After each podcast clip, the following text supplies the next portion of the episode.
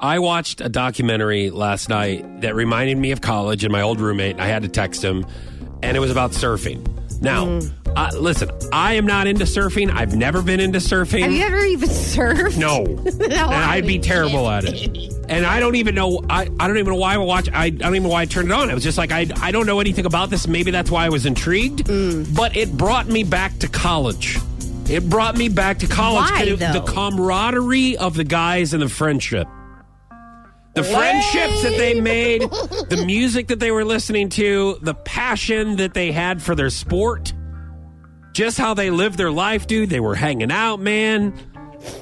They were do- they were catching waves. They were partying in Oh, yeah. this beach house in Hawaii. Mm-hmm. Like one of the dude's moms, like bought the house, and all he invited all his friends over, and these guys all became professional surfers, like in the '80s and '90s. And one of the dudes, and this is before like everybody was videoing everything, started videoing them surfing. Then he would sell the VHS tapes. Oh, well, they man. started getting real big.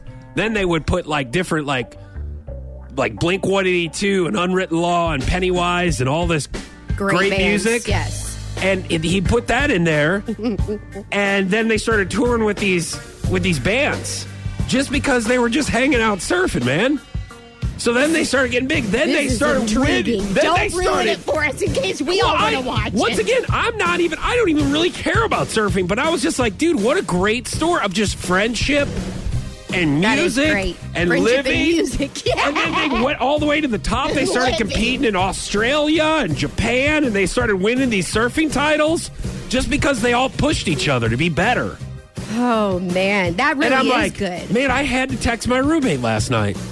I'm like, dude, have you seen? I don't know if you guys have heard about this. It's called Momentum Generation. Hmm. I go, have you seen this, dude? And he goes, no, I heard about it. And he goes, is it good? And I'm like, it's outstanding. You know, he sent that text I- message to all of your other buddies and was like, "Oh man, old Foch is getting soft on us." No,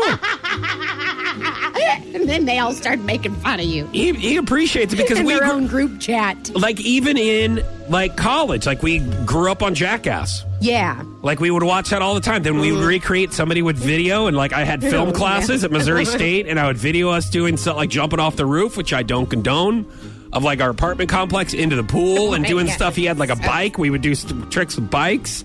So like it kind of stuff. It kind of reminded me of all the you know all those days. So I just like man, even though we don't really know surfing, This is I this- isn't this so lame right now. Even like hearing you talk about this. Why?